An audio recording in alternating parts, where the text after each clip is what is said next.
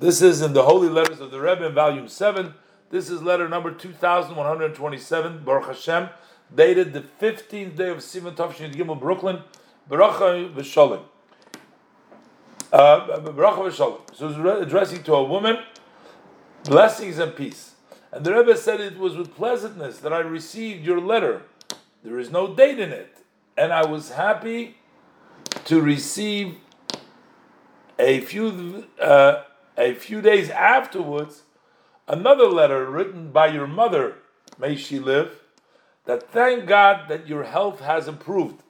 So may it be the will of Hashem that your health should continue to improve and you should be have lots of nachas from her and from her husband.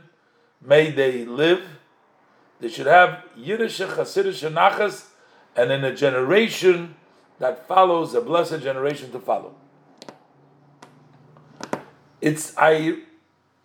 I, I think the Rebbe says that I have written to you already several times. My point is as follows that there is a ruling of our sages of blessed memory that is that it's not the medrash ikar el hamaisa ikar.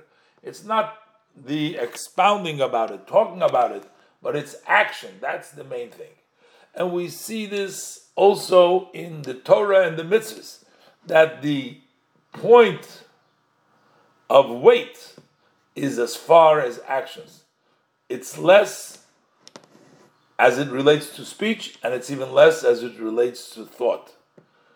Even though, on the other hand, the basis of the uh, fulfillment of all the above hinges on belief and uh, and knowledge. I mean, you can't uh, do. I mean, you don't do. It's all based on your belief system. So but the uh, the, the the the actually the the, the, the, the point of emphasis in the Torah is mostly with regards to Maisa, a little less with speech and even less with uh, with thought. Especially as explained according to Chassidus, over there it talks a lot about the idea of thought. It says over there, the Da'as the verse says, Know the God of your father. And also we talk about the subject matter of loving Hashem and fearing Hashem, that they are actually a root uh, for all matters of Torah and all mitzvahs, observance and mitzvahs of the person that follow. So, meaning, while the introduction and the basis and the root of everything is one's mind, is the set of beliefs and ideas, but yet, most of the day and most of the night, and therefore most of the years, what are we demanded? We're expected that we should fulfill in actuality, in Maisa. And therefore it's understood that this also connects and influences that the when you do the action, that the part that requires uh, reflection that it should be proper. So when the Maisa, that, that helps your thought process later on. And it is surprising, this matter, that even when we talk about the uh, Torah section, so as we relate, as related in the uh, teachings of our blessed, of our sages of blessed memory, there was an idea that it should be given to the angels. The Torah should be given to the angels the angels don't have a materialism, and therefore they don't even have, and therefore there can be no action because there's no chaymer, there's no material. So there was, and the uh, philosophers referred to the angels as sichlim nivdolim. They are separated intellectuals, meaning there's just intellect without no materialism, no bodies there. So, what was the victorious response to their argument? They demanded that they want to have the Torah. So there was a, a, question to give the Torah to the angels. So what did Moshe Rabbeinu tell them that one over there, Moshe Rabbeinu, who is the shepherd of all Jews in all generations, he says that the Torah Hashem needs to be given to such a created being that has a Yetzer Hara. And therefore, he descended to Egypt.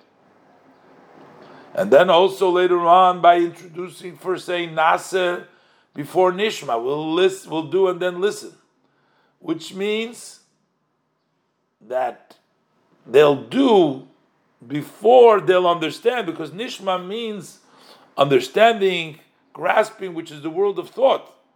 So because they come doing before not, not Nishma specifically, that was the preparation for the Torah being given and to being received by the Yidden.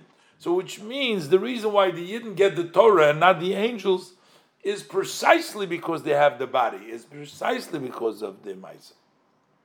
So the Rebbe is giving your own introduction to show that in Torah it's not the talk about it, it's not the philosophy, it's not the discussion, but it's actually the action. So what does the Rebbe say? What do I want with my above line?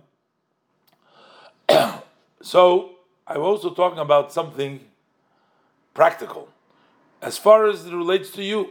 And the Rebbe writes in the parenthesis, I am allowing myself to write you this because you, you touched on it in your letter.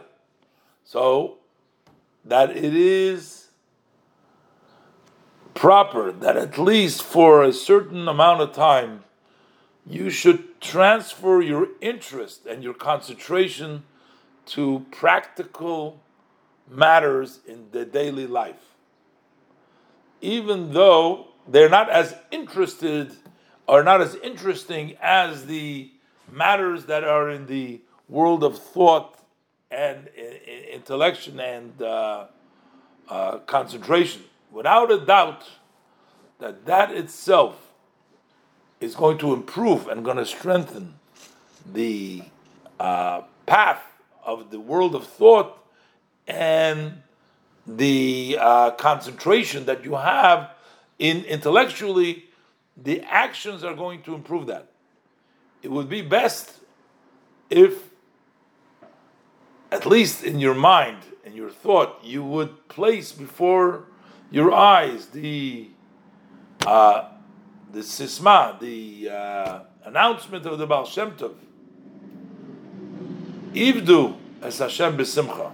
Serve in everything that you do, serve Hashem and with joy. So basically, I guess she was involved maybe in some other uh, intellectual stuff and uh, and um, maybe neglected some of the practical halachas and laws, things like that. I don't know exactly, but the Rebbe points out that in Torah the main thing is the action, and even as far as the intellectual part of Torah mitzvah, which is the Torah, it was the overwhelming argument that Moshe Rabbeinu gave to the angels that it was because of the practicality and the Nase and Nishma that we got the Torah. And the Rebbe wants her to, the Rebbe says, I allow because she brought it up, that she should turn her attention to the practical and um, the strengthening of the mitzvahs.